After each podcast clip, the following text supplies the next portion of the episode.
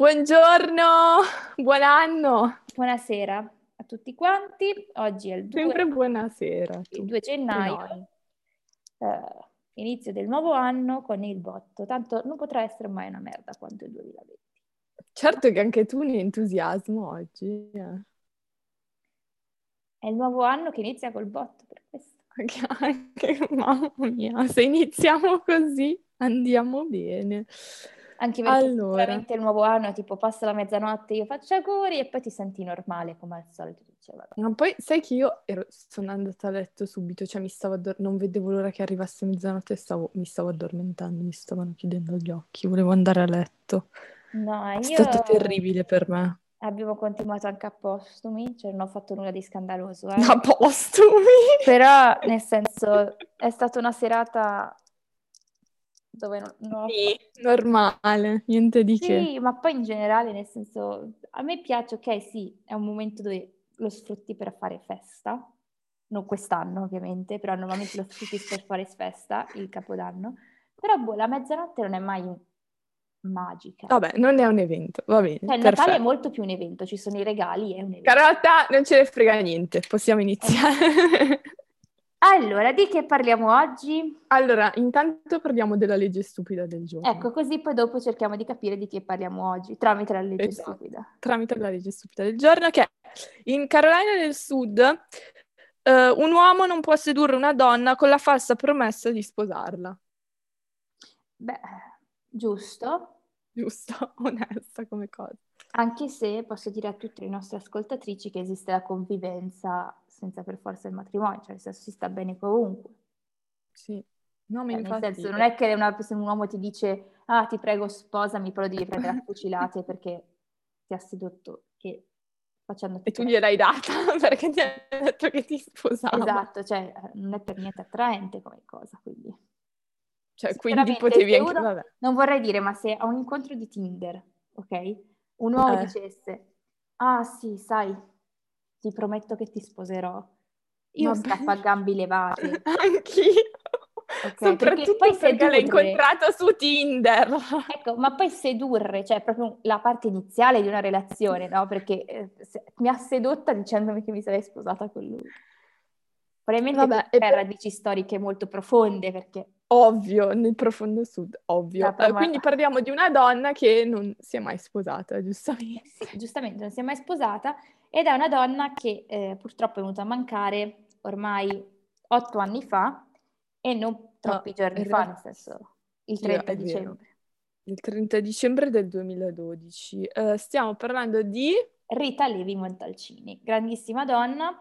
Eh, notiamo che, sì, Wow. ok, tristezza della sua morte, per carità, tut- la comunità scientifica era rattristata, però è morta alla veneranda età di 103 anni, quindi Cioè, diciamo che la sua vita l'ha fatta, ha dato quel che ha dato, ci dispiace, però a 103 anni sti cazzi. capito, quindi nel senso, ok, ha vissuto in maniera proprio però eccelsa, si può dire.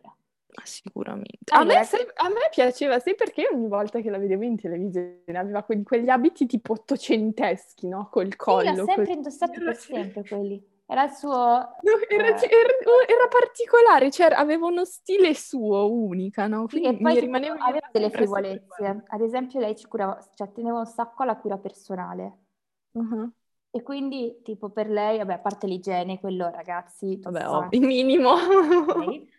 Eh, però ci teneva un sacco ai suoi capelli, cioè tipo lei segnava Ma sempre sì, infatti aveva, aveva sempre, aveva sempre anche di quelle pettinature Esatto, strane, cioè li teneva eccentriche. Comunque raccolti perfetti ma in disordine. Comunque, Rita Levi Montalcini, diamo un po' di bio proprio generale. Ok, allora. Nasce quando Cheyenne? Nasce il situazione. 22 aprile del 1909, quindi più di un secolo fa. Eh. Eh, ha una sorella gemella, Paola, e nasce da una famiglia abbastanza conservatrice, nel senso che il padre era un matematico, un ingegnere elettronico, quindi comunque un uomo che aveva studiato di Sì. cultura. E la mamma era una pittrice, penso, cioè un'artista Sì, comunque. era anche lei un'artista. Era un'artista e la, appunto la sorella Paola poi ha seguito, ha seguito il percorso che ha fatto la mamma, perché anche lei è diventata una pittrice. Um, è importante notare che arriva da una famiglia ebrea. Sì, ok? perché, eh, Fondamentale. Faccio notare fin, fin, da subito che è nata nel 1909 e la guerra è iniziata nel 1938, quindi nel senso, sicuro. Esatto, 39, 39-45. 39.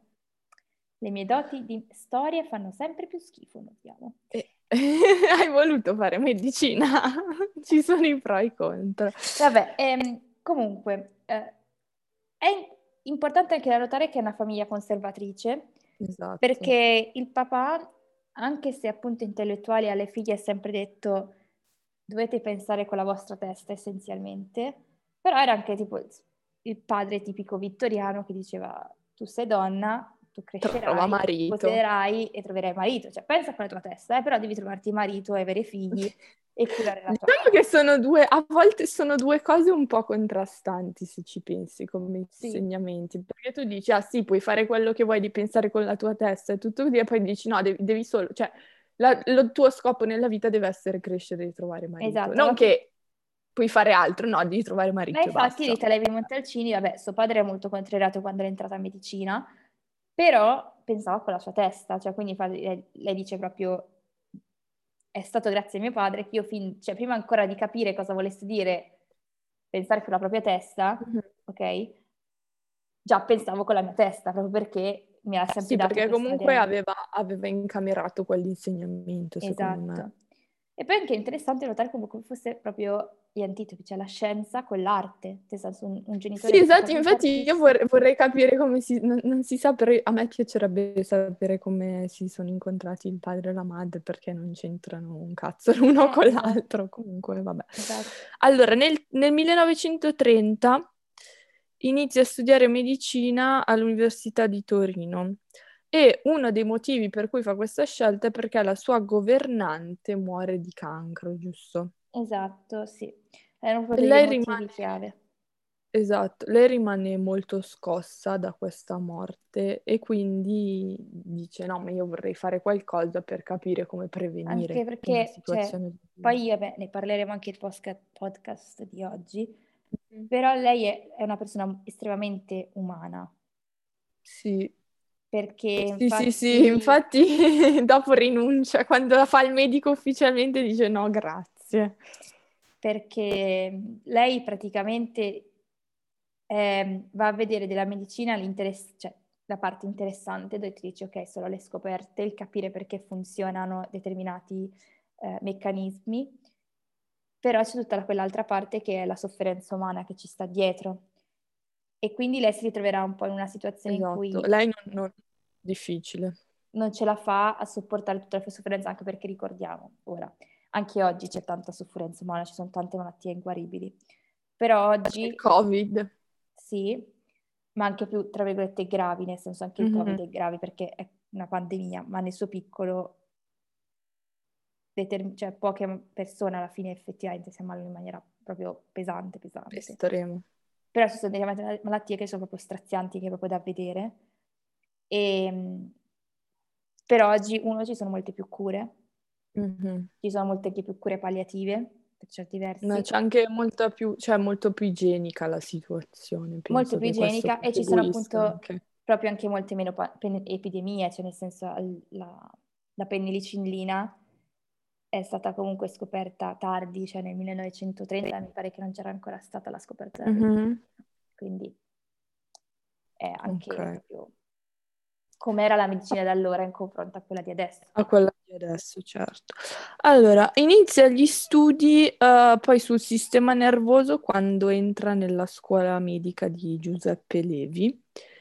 Uh, e Levi fu appunto il primo a sviluppare la coltivazione in vitro in Italia. Successivamente eh, Mona Montalcini si laurea in medicina e chirurgia con 110 lode, quindi tanta ah, roba per l'epoca. Il voto che non avevo e, io. Eh, però questa è un'altra... Vabbè, Vabbè dai, puoi sempre sperare Carlotta. Poi erano altri tempi, erano altri su tempi. via. Però ho pensato, mentre stavo, stavo, preparando il podcast, ho detto, però cioè, adesso senza essere mh, mm, andare contro. Cattiva. però anche tipo anche per gli ingegneri matematici, ma un po' per tutti, no? Più vai avanti. Più vai avanti, più è difficile. Eh ma se ci pensi, più scoperte ci so- vengono fatte in quel periodo, no? Quindi più informazioni tu sei già a conoscenza, devi impararti. Ma certo. vale per i medici come vale per gli ingegneri. Come vale, vale per tutto, penso. Per, perché per cioè, anche facendo questo qui, ho detto, boh, ma ce ne sono troppi di persone importanti nel passato. Che Ora... si sono laureate con 110 lode. No, non tanto con le ma in generale, no? Ci sono tanti menti geniali. Ma perché oggi non esistono menti geniali come loro? Ma anche perché è più complesso fare nuove scoperte, visto che ne sono state già fatte tante. Così tante. Proprio da loro, capito? Vabbè, è giusto. Comunque, poi si specializza in neurologia e psichiatria, quello che dico bisogno io, una psichiatra. E, um, giusto, benissimo. Nel 1938 inizia a fare l'assistente, ricordiamoci nel 1938, inizia a fare l'assistente in una clinica per malattie nervose mentali che appunto fa parte della sua specializzazione, sì. però viene sospesa a causa delle leggi razziali che appunto vengono emesse in quel periodo dal governo Mussolini in Italia. Sì, Bene. parte la guerra e lei è costretta a scappare dall'Italia perché essendo ebrea eh, c'era la persegu- persecuzione, come già da te detto. E dove mm. scappa? Scappa in Belgio e ci scappa con eh, Giuseppe Levi e ovviamente anche tutta la sua famiglia. Certo. Adesso non andiamo a tralasciare, non è che scappa con lui. Scappa con lui e basta. Ok. E continua a lavorare, bello che lei continua a lavorare alle sue ricerche sempre... Eh, sempre dove si rifugia, va a creare proprio dei lab- mini laboratori nella sua camera da letto. Beh, allora, all'inizio comunque riesce a continuare a studiare all'Università di Bruxelles. Sì, cioè all'inizio per la sì. sua specializzazione. E poi chiaramente ehm, il, nel 40 il Belgio, anche quello viene invaso dai nazisti, quindi diciamo che all'inizio si fa dei laboratori di fortuna in Belgio, poi è costretta a tornare a Torino e fa un altro laboratorio domestico lì. E appunto, non so se tu hai più informazioni su questa cosa, che prosegue le sue ricerche sugli effetti dell'estirpazione degli arti negli embrioni di pulcini. Vuoi espandere? Um, no, perché allora questo qui non l'ho ben capito, proprio in tutta okay. onestà, perché non era una sua ricerca, ma è preso era la ricerca quella di Levi. Da, non da quella di Levi, un altro signore che adesso non mi ricordo Ok, vabbè, un altro ricercatore. Che però, vabbè, eh, tutte queste ricerche servono per poi con- confluire nella scoperta mm. del, dell'apoptosi, che è praticamente la morte di determinate cellule regolata, quindi una morte eh, comunque programmata, mm-hmm. eh, soprattutto della morte di cellule nervose durante appunto lo sviluppo embrionale, che era un po' quello per... Quindi è andata a dimostrare che il cervello, comunque il sistema nervoso, una volta che si è sviluppato, non risulta essere statico, ma anche quello va a, in cambiamenti. Ok, va a modificarsi. Va a modificarsi. Comunque interessante è che quando lei è ricostretta a riscappare in Italia, mm-hmm. piccolo fun fact ovviamente, eh, sì. nel Natale del 40, è nel Natale appunto proprio nel, il giorno di Natale del 40 che torna in Italia, in mm. macchina, con tutta la famiglia. Dal Belgio. Dal Belgio, capito? Quindi il Natale, lei ha detto ok, lei ha fatto un Natale peggiore del nostro quest'anno, quello assicurato. Vabbè, sì, eh, considerato che se ti fermano i nazisti non fai una bella fine. Esatto. Poi però, eh, appunto, ritornò a Torino, ma poi lì c'era particolarmente persecuzione maggiore, scesero, eh, fecero diverse trappe per poi insediarsi insediarsi, tra virgolette, rifugiarsi eh, definitivamente a Firenze. Esatto. Da praticamente un'amica della sorella. E rimangono lì fino alla fine della guerra, giusto? Sì, cioè dell'olocausto, giusto? Ovviamente cambiando ogni tot il rifugio perché eh, c'erano... Vabbè, anche lì immagino che ci fossero rastrellamenti, sì. controlli a tappeto, Infatti, quindi muoversi una volta furono salvati proprio dalla governante, questa amica della sorella, che li avvisò poco prima proprio che arrivassero. Quindi diciamo che questa è una donna che ha fatto ricerche, che ha scoperto cose in un periodo scotorico che forse... Tempo! Cioè, che tu dici, cavolo, come ho fatto a fare un rifugio, cioè un... Uno dei peggiori. Un laboratorio domestico in un momento nel quale ti venivano la gente in casa a cercarti riprendere, no? L'unica cosa Esatto. che riuscivi a pensare era quello come, face- come facevi. Comunque, e comunque è una, è una situazione, cioè, cioè devi, con- devi salvarti la vita, ma nel frattempo lei dice no, vabbè, ma nel frattempo lavoro così, non, Esatto, non è esattamente. molto facile, considerato che devi essere pronto ogni momento per scappare perché metti che ti arrivano i nazisti in casa, Esatto. non è facile. Nel Ehm, 44, va bene, ok, Mm. C'è la liberazione, ok, viene assunta come medico al quartier generale anglo-americano, ecco. ok? E qui si vede E la lì- sua grossa umanità. Lì si vede la sua parte umana, Esatto, perché appunto perché- lei ha lei questo... Lei lo fa questo lavoro, è anche capace di farlo, però no- non le piace perché appunto ci sta male emotivamente a vedere le persone che soffrono Sì. sostanzialmente. perché Quindi come... Si va, parla? Ho detto alla fine decide di tornare a Torino dopo. Torna a Torino anche perché come pazienti si ritrovava dei rifugiati di guerra del nord che erano tutti quanti con epidemie infettive dove appunto eh, non potevi curare più di tanto molto spesso. Quindi vabbè, torna a Torino con tutta ovviamente la famiglia e poi cosa succede?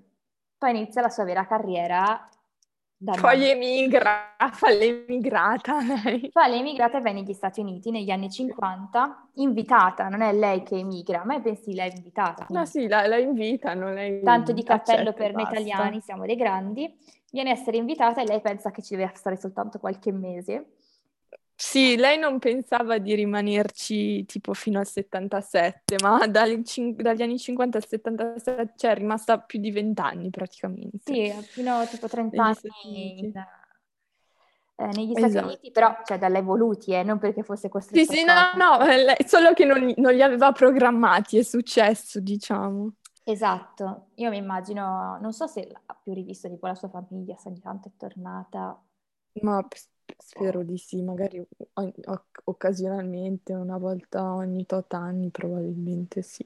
Anche perché non Ci- c'erano i- ci non c'era. FaceTime allora. Infatti, Cioè, ti immagini scrivere scri- il telegrafo, le lettere in quel periodo lì? Cioè, per carità, secondo me era molto più un pulito, un periodo più pulito. Vabbè, rispetto, rispetto al nazismo, voglio dire, sicuramente meglio. Però, ecco, essere dall'altra È anche parte- difficile. Vabbè, comunque, ehm, ne- quando... Ma sì, ma non è, non è facile nel 2020, figurati nel 1950. Eh, e nel 1951-52 fa la scoperta che poi eh, la portò al Nobel. Cioè scopre che cosa? Scopre un fattore che è imputato nella crescita del sistema nervoso, che prende il nome di Nerve Growth Factor, NGF. Esatto. Quindi, appunto, va a dimostrare che il sistema nervoso, come ho detto prima, non viene a essere rigido, statico, perché se c'è un fattore che lo fa permettere di avere una crescita, vuol dire che anche in età Vuol dire che adulta- c'è un cambiamento. Esatto. E questa ricerca appunto gli porta a vincere il premio Nobel quando? Nel 1986 e di cui va a dare anche parte del ricavato poi alla comunità ebraica. E questo è interessante perché lei sì era ebrea, però si definisce atea. Sì, esatto. Io infatti non... Allora, non riesco a conciliare le due cose. Eh, però tipo anche vedendo... Io a livello psicologico, cioè o sei ebreo o sei ateo.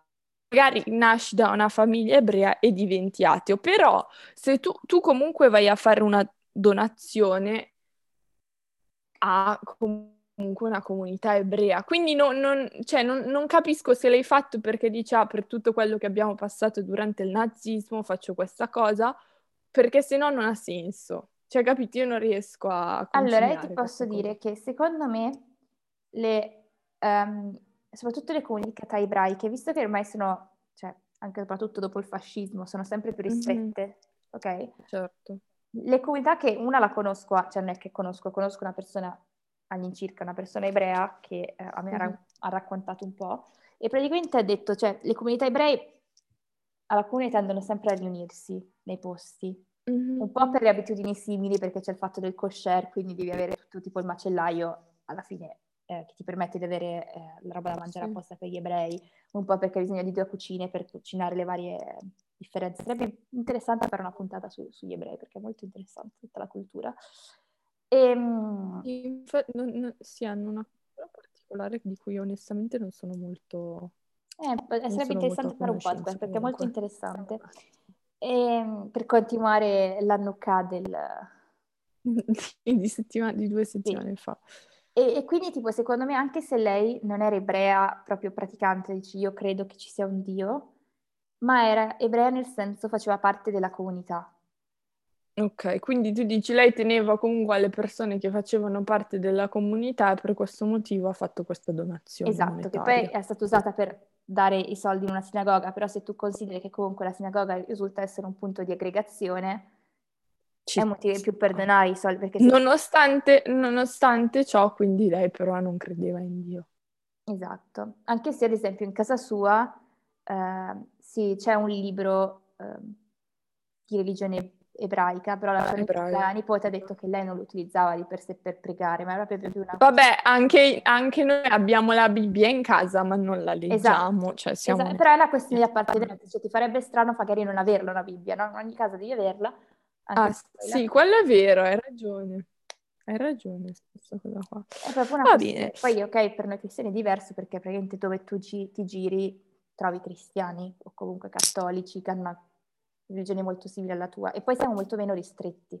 Cioè magari lei comunque abituata che è cresciuta in una famiglia dove praticavi il kosher, quindi la carne doveva mm-hmm. essere dissanguata e tutte le varie appunto, regole, magari lei l'ha continuato a praticare anche se non... Era un'abitudine sostanzialmente. Sì, esatto, no? Ormai ha imparato a mangiare in un determinato modo, anche perché a proposito di cibo, lei, secondo Vanity Fair, mangiava una volta al giorno. Secondo Poi... sottolineo. Sì, esatto. Allora, la volta al giorno è molto relativa in questo sì. caso, secondo i familiari. Sì, perché comunque la nipote, perché appunto la nipote è stata uh, assistente per lei fino al giorno della morte, mm. um, e dice che comunque lei vabbè, non aveva interesse nel dormire, quello non si sa bene. Perché un, in... un bambino. Scusami.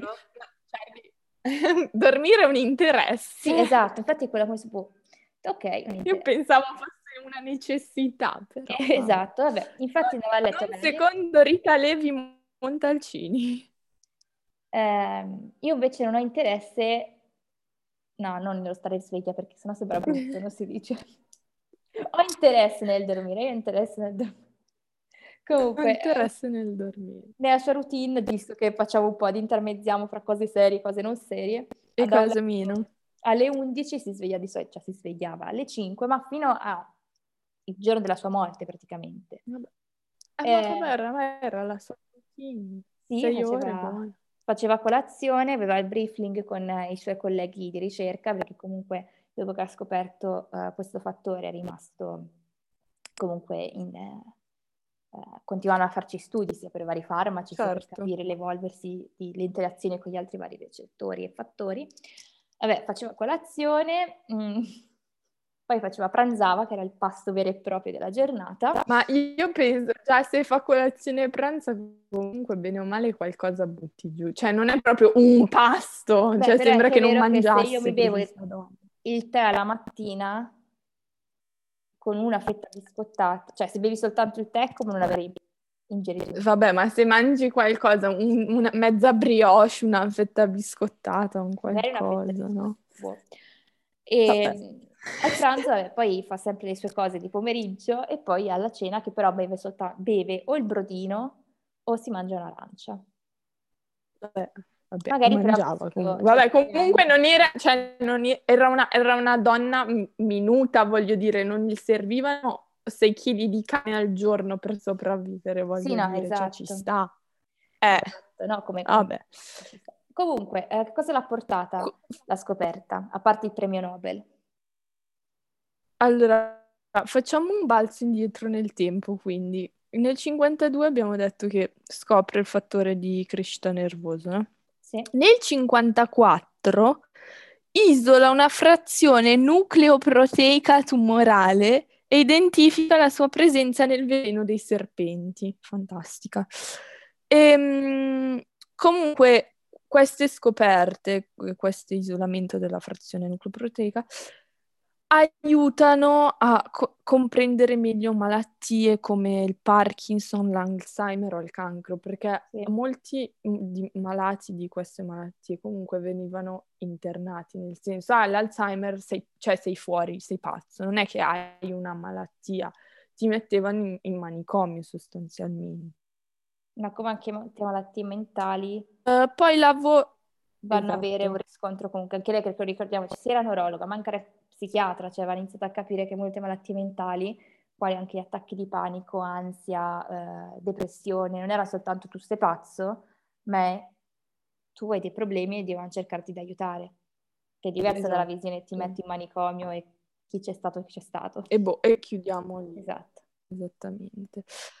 Eh, lavora come prof di zoologia all'Università di Washington fino al 1977. Il Nobel lo vince nell'86 per la medicina, appunto per le sue scoperte. E poi nell'87 riceve dal presidente degli Stati Uniti Ronald Reagan, mitico anche lui, eh, la medaglia nazionale per la scienza, che diciamo è una delle on- onoreficenze più importanti, dopo, chiaramente dopo il premio Nobel. Cioè il premio Perché Nobel Nobel lo prima fanno lo svedesi e quindi devo- è, è la loro... E quindi sono avanti gli svedesi Che poi per principio. dire che il premio Nobel fu anche contestato nel 94, il premio Nobel della Rita Levi Montalcini. Mhm, Per la Montalcini. Sì, perché praticamente in quegli anni, eh, cioè della vincita della Montalcini, quindi Mhm. verso tipo l'86, eh, la FIDA donò appunto alla fonda- donò dei soldi alla Fondazione Nobel e quindi dissero ma scusate, e mi sa Mhm. che la FIDA ovviamente era dove eh, lavorava, insomma, penso la, la- l'associazione. Comunque, da- co- sì, esatto. Comunque ehm, anche la Montalcini aveva ricevuto dei soldi dalla FIDA per la ricerca, però, cioè, raga, cosa facciamo? O prendiamo i soldi o moriamo di fame, voglio dire, eh. Quindi, Esatto, e quindi poi tipo però fu subito eh, contestato la contestazione dicendo Mhm. "Ma scusa, di cosa stiamo parlando, scusa, sei serio? Mm, E, e quindi questo è. Ehm, Sì, è, una contestazione abbastanza ridicola, onestamente. Sì, era probabilmente magari un maschio frustrato che non riusciva a vincere il premio Nobel. Sai, perché comunque cioè, lo è so, una donna nel- che nell'86 ha vinto il premio Nobel, non è che da tanti, don- in medicina, quindi in una scienza. Ehm, no, perché comunque è un periodo storico in cui le donne non sono, non sono così, no- non so- non so- intanto non sono tante Sì. nel- in quel campo e, e poi non hanno neanche, non vengono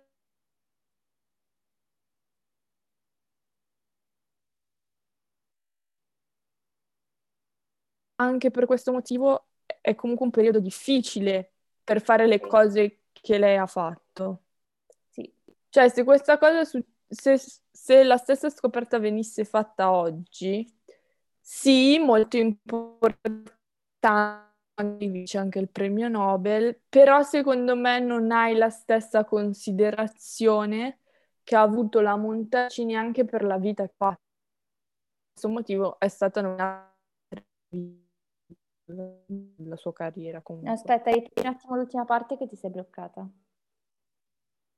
Ho detto, eh, è la Montalcini, anche per la vita che ha fatto, è stata appunto nominata senatrice a vita, Sì, per le circostanze in cui ha vissuto alla fine. Cioè sì, c'è stata la scoperta, ma la scoperta eh, è resa molto più importante dal periodo storico in Esatto. cui ha vissuto, secondo me. esattamente. Cioè, ormai la Levi non era più neanche un, la scienziata, cioè sì, era una- comunque una- considerata una scienziata, ma non era tanto più la visione della Levi come scienziata, ma proprio come simbolo di- della forza della scienza, si potrebbe quasi dire, della forza della scienza poi dalla donna.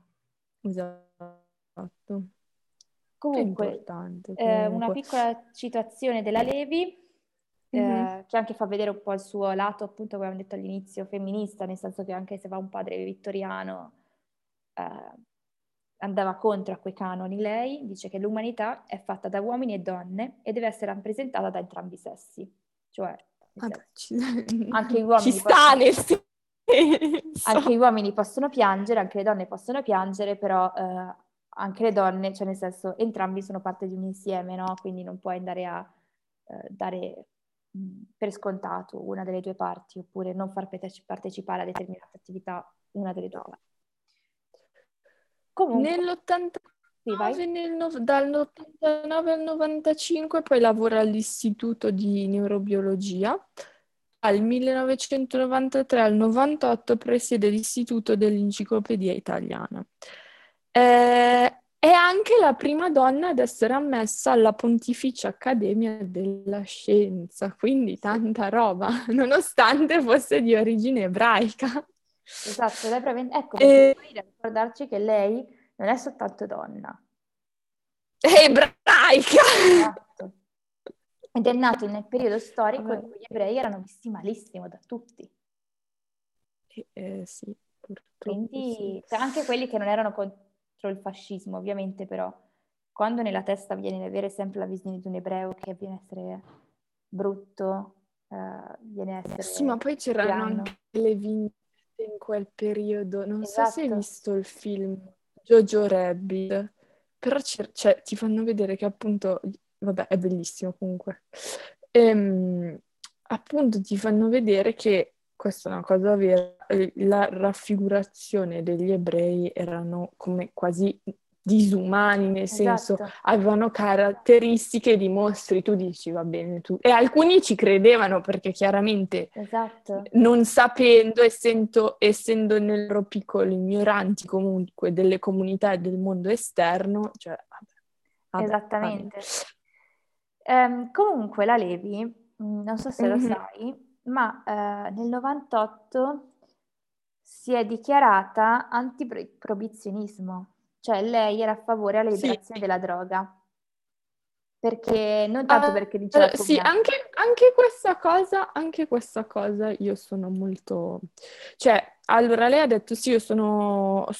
mi schiero contro il proibizionismo um, perché dice che appunto la liberazione della droga può um, andare, diciamo, a,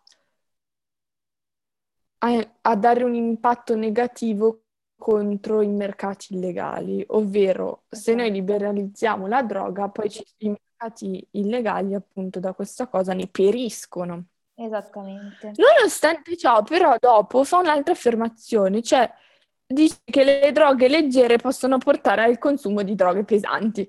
Ma allora... Però, no, però questa va bene, per... cioè lei dice io sono d'accordo per il liberazionismo perché comunque eh, appunto non si deve andare, cioè perché poi quello che stiamo parlando, se uno vuole trovarsi la droga, se la trova comunque, libero, Vabbè, ovvio. libero o meno. Poi... Okay. E lei va a definire, quindi tanto vale renderla libera, perché tanto eh, così meno vai a togliere un, il mercato mm-hmm. illegale, però è comunque da far notare, allora magari comunque è da notare che se uno inizia a consumare regolarmente comunque droghe leggere, è ovvio che uno è più portato poi a provare qualcosa di più pesante perché magari dice una volta nella vita provo, che ne so, ho sempre fumato la marijuana, voglio provare mm-hmm. la cocaina. Cioè, Vabbè, e poi ci rimani sotto. E poi ci rimani sotto, no? Quindi lei comunque da medico dice, c'è questa cosa. Però c'è cioè, comunque una libera scelta, no? Perché sinceramente se anche la marijuana domani, eh, magari tra potrei provare, che ne so, una volta un brine al, alla marijuana, ma dopo quello dico ok, cioè, nel senso non per forza tutti devono essere dei drogati, capito, se viene a essere liberata. Vabbè, no, ovvio, ci mancherebbe. Cioè, come un po' le sigarette, ecco, libera scelta. Sì, sì, esatto. Um, nel 2006 rifiuta la presidenza del Senato provvisoria perché appunto era un periodo di transizione. Lei, a lei spettava perché penso fosse la senatrice a vita più anziana in quel momento, però lei lo rifiuta. E, ehm, Dopo comunque non, non, non, si hanno molte notizie a livello pubblico, diciamo, no, di Rita Levi cioè, perché diciamo comunque nel 2006 aveva già un'età. Esatto, e poi tipo negli ultimi anni aveva perso poi anche la vista, quindi rimaneva mm-hmm. uh, sempre a casa, a meno che appunto qualcuno non l'aiutasse per uscire. Cioè, era sempre in gamba, eh? cioè con un cervello ancora bello attivo. Però, appunto, comunque la cecità l'età ovviamente ti implica... Secondo alcune fonti appunto dicevano anche che fino a quando non, è- non diventò cieca, che non so esattamente a quale età precisamente lo Mhm. diventò, però si poteva vederla ogni tanto gironzolare per Torino e andarsi a prendere la brioche nel, eh, certo. nel suo posto, il giornale. Ah, faceva La colazione. brioche, più che, no, più che la brioche ho sbagliato, intendevo il giornale, che lo vedevi proprio, andava sempre al solito Ah, il edicolante. Scusa, eh. scambi la brioche per il, scambi la brioche per il giornale, Ma perché se io devo uscire esco per la brioche, non per il giornale, capito? Quindi era Brioche, che mi è no, venuto per- in mente. Cioè, il giornale chi se ne frega.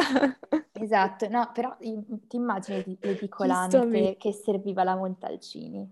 Che onore, cavolo. No, poi ti immagini questa donna anziana che arriva con un vestito vittoriano con le balze nero, con i capelli fatti così, io adoro. Sì, esatto. Cioè, non puoi non notarla. Dove tipo ti vedi che è la Montalcini, tutti quanti che si, si piegano in onoranza. signora Montalcini. Cosa le posso offrire oggi? Fantastico. Qual è la nazione, eh, la Repubblica, eh, il fatto quotidiano? No, no, no. Io voglio, e poi non lo so quale Ti volessi. immagini? No, io voglio libero. Io voglio libero. L'edicolante. Ups. Oppure io voglio il Cioè, cioè. che gag. Oppure arriva, io voglio il cioè di questo mese. Mi dà Vanity Fair. Fantastico. Sapete Vabbè, però ci ha fatto un'intervista. C'è il poster gigante di Zac Efron e lo voglio mettere nella mia casa. certo, una montagna come no. Grazie per questo contributo pseudo-storico, Carlotta, della Montalcini dall'edicolante. Vabbè, parte, eh, Va bene. persone reali, fatti puramente inventati, ragazzi. Esatto, detto, eh, non voglio, tol- vi tolgo dalle... Stiamo degenerando. Vabbè, va bene. Eh, hai qualcos'altro da aggiungere su Miss Rita Levi Montalcini che non sia mai stata né ha avuto figli? Mm, non si era mai sposata, non ha mai avuto figli, ha avuto quindi, nel senso, una vita davvero donata alla scienza, tanto di cappello, e cioè, leggendo la biografia, Rispetto. sembra che lei sia stata tipo in laboratorio giorno e notte tutti i giorni della sua vita. Ma probabilmente le scoperte che ha fatto, cioè adesso lo è stata, Eh, capito? Cioè, quindi tanto di cappello. Anche proprio per, ripeto, Per, per la costanza. Che poi Esatto. È Vabbè, anche interessante appunto notare come oggi, per carità, ci sono donne che comunque se anche scelgono tanto la carriera in maniera profonda quanto lei, non avranno mai figli o, o marito, cioè per carità, possono anche averli, no? Però magari proprio la scelta che vai a avere sempre perennemente in testa la ricerca non ti interessa neanche avere figli e marito. Però sarebbe interessante un po' vedere anche le statistiche degli ultimi anni per capire qual è l'andamento delle donne che effettivamente vanno ad avere potere, perché molto spesso io negli ultimi anni, cioè uno dei motivi per cui si vanno ad avere meno figli non è tanto il, l'essere impegnati, anche quello, ma è anche Mhm. soprattutto la disponibilità economica, cioè se ci sono due genitori che vanno a essere entrambi lavoratori, che entrambi eh, portano a casa un tot di denaro, è ovvio che tu non puoi mettere al mondo figli senza avere i soldi necessari per poterli crescere, no? E sarebbe interessante che una come Rita Levi Montalcini non penso avesse problemi di soldi. Ok? ma no. Lei era no, il poi dopo il contesto. Lei era il contesto che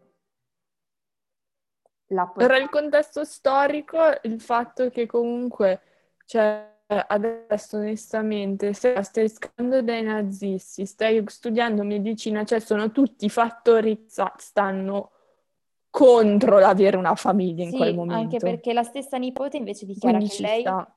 eh, ci sapeva fare benissimo con i bambini e anzi gli piaceva un sacco, ad esempio, andare dentro le Mhm. scuole a insegnare, no? A dire il suo lavoro, che cosa ha fatto la sua vita. Certo. Quindi non è che era una È persona... stata anche prof per un po'. eh. Esatto, no, ma vabbè, ma prof di gente ormai matura, nel senso, no, ma proprio, dico No. anche di bambini. Cioè, cioè, però comunque suoi- devi averci, a- cioè, voleva comunque a, che fare con i ragazzi così, cioè.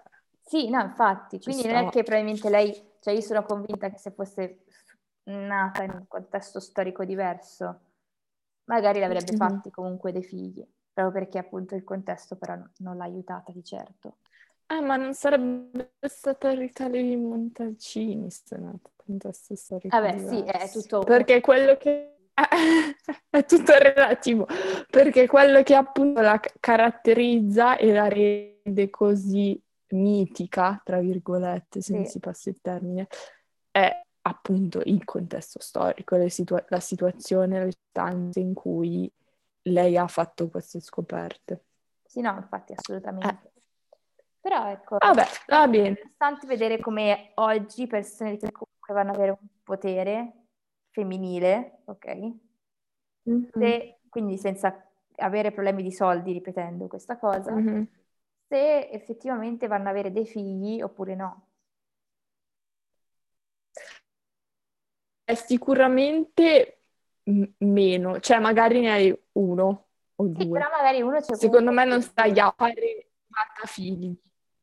Cioè, vabbè, non vai a fare sette figli, ma cioè, cioè, questa qui è Ma neanche 3 o 4 secondo me. No, 3 o 4, però comunque, cioè, secondo me un figlio te lo, fa- lo, fa- lo fai. Adesso poi dalla farlo. persona, perché se una persona odia i bambini, Magari non fare figli. Non fare figli, ok? Però se è perché invece sei impegnato, però la possibilità di disponibilità economica, porco spino, cioè va editata, nel senso adesso, per carità, mh, mi dispiace paragonare. Vabbè, poi ci sono, que- ci sono anche quelli a cui bisogna anche contare quelli a cui capitano, eh, però. Cioè, È non è detto che... È vero. Comunque Eh. se ci fai caso, tipo, adesso non voglio paragonarli con Non è detto che di- se hai un figlio perché lo vuoi avere. No, quello è vero. Non devi comunque, eh, adesso ripeto, non voglio paragonarla con Italia Levi Montalcini, facciamo finta che questa puntata sia chiusa, messa da una parte di Italia Levi Montalcini, Parlata. lavoratori che comunque fanno cose, danno figli, la Ferragni Mhm. con Fedez, cioè nel senso lei... Sì, proprio sì. Allora, eh, non, eh, Rita Levi Montalcini, detto, no, no, no. dalla testa. Dopo che ho No, infatti l'ha detto, ho nome. detto, chiudiamo la puntata parliamo di un attimo di questa cosa qua. Siamo totalmente, diversi. no? Facendo riferimento però sempre alla coppia impeg- cioè alla situazione impegnata, perché se ci pensi anche lei, senza Lei, fare riferimento cioè, alla- rimpeg- impegnata No, eh, ma quello che voglio dire è che c'è relativamente. dico nella società moderna, cioè anche diverse, no? anche di influencer, molte non vogliono figli perché? Perché ti rovini il fisico, che poi vabbè, lei non se l'è rovinato, ehm, e un po' che hai nove mesi in cui sei al tuo massimo, vanno troppo. nel Sì, ho capito, ma se sei la Ferragni puoi fare tutto e Vedi? rimani comunque la Ferragni. Cioè, se arrivi, poi eh, ri- arrivi, ci sono persone che arrivano a un livello di fama talmente...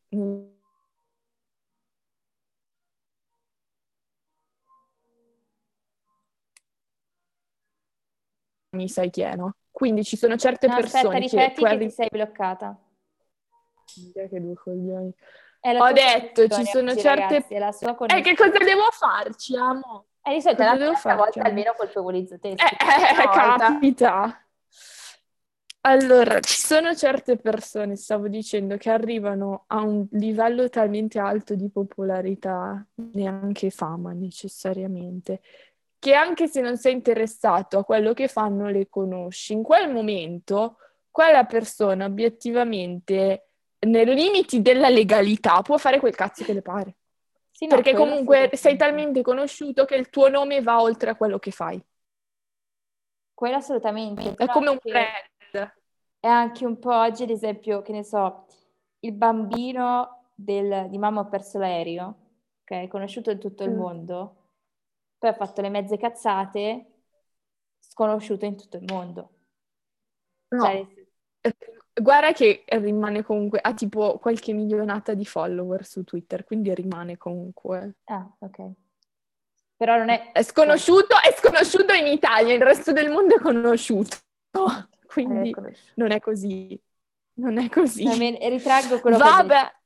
Però vabbè, eh, comunque appunto ripeto, sarebbe interessante capire un po' se oggi persone che comunque di successo non soltanto nell'ambito medico, ma anche avvocati e quant'altro, se ehm, con disponibilità economica permettendo, avrebbero figli, cioè se vogliono avere figli.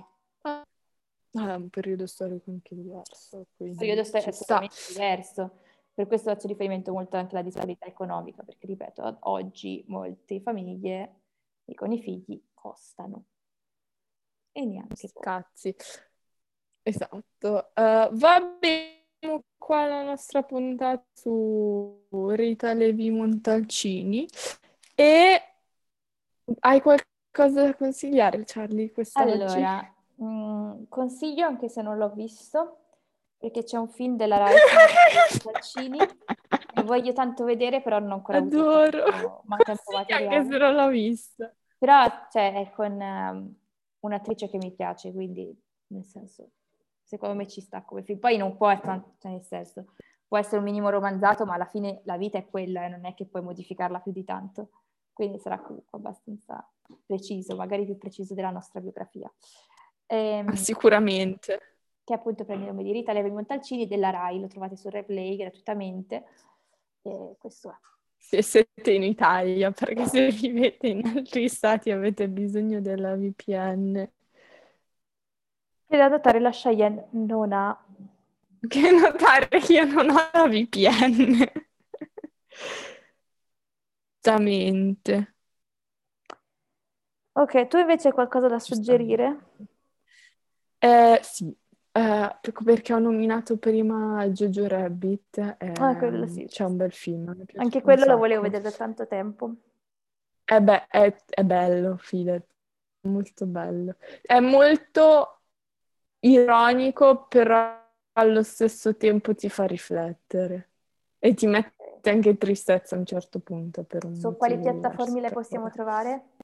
Non lo so, io l'ho visto al cinema. Ah. Ma Dovrò rifare una ricerca. Vabbè, se fate di ricerca online lo trovate sicuramente. Non è che sì, ci voglia. Però ho capito se ci dicevi già anche la piattaforma su Disney. Eh, ho capito, fa- è tanto eh, fai un Prime, Netflix, fatica. da Zone, coso, da altro, Now TV, 50.000 ora. Da qualche parte ci sarà, voglio dire. No. In teoria sì, se fai invece come quelli di Harry Potter che non li hanno fatti comparire da nessuna parte, te li devi cercare in maniera piratesca ogni volta. Eh, eh non diciamolo però, se no qua sembra che... Vabbè, ma è vero, io dico, uh, autrice di Harry Potter... La verità. Per favore, mettili su qualche ci... piattaforma. Metteteli su qualche piattaforma. Cioè, non è possibile che ancora dopo vent'anni quasi dall'uscita, de... no, dall'uscita del primo libro, più di vent'anni fa, ma anche dall'uscita del primo film, perché è uscito nel 2001 e siamo nel 2021, quindi è uscito da un anno, cioè da vent'anni. Sto film non si trova ancora in maniera, tra virgolette, gratuita su una qualsiasi piattaforma. Non è possibile. Tristezza. Cioè, nel senso che poi le paghi le piattaforme, capito? Le paghi i diritti d'autore. Vabbè. Però, però. Eh, magari non li prendono perché costano troppo, per verità. Che poi la... come si chiama? La Warner Bros, mi pare, no? Quella di Harry Potter. Ah, la quella. Warner.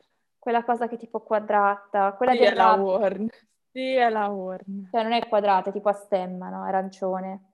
Sì. Eh. Stronzi. Eh, Siete degli stronzi.